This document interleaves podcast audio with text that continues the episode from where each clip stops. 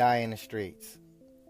Now, you know, I know motherfuckers don't be thinking about dying in the first place. I'm not stupid. And I know everybody wants to die of old age in the presence of their family with love and support. But most street niggas know this ain't typical. So I'm talking to my street niggas right now. If a motherfucker had to pick a place to die and you knew your time was coming, where would you want to die? Would you choose your death? Could you choose your location?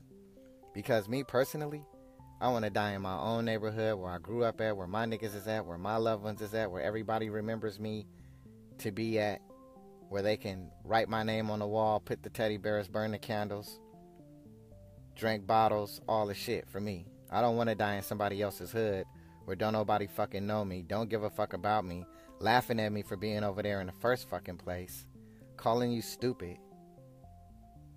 Don't nobody give a fuck about you. So let me know where you want to die at. Or if you could choose to die, where would you want to die? In your hood, somebody else's hood, a whole nother state, a whole nother city. Maybe you want to die in the Bronx. Maybe you want to die in Chicago, Cabrini Green. Maybe you want to be remembered somewhere else.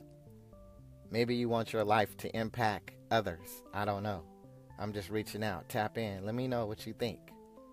You know, where would you want to die if you could choose your location?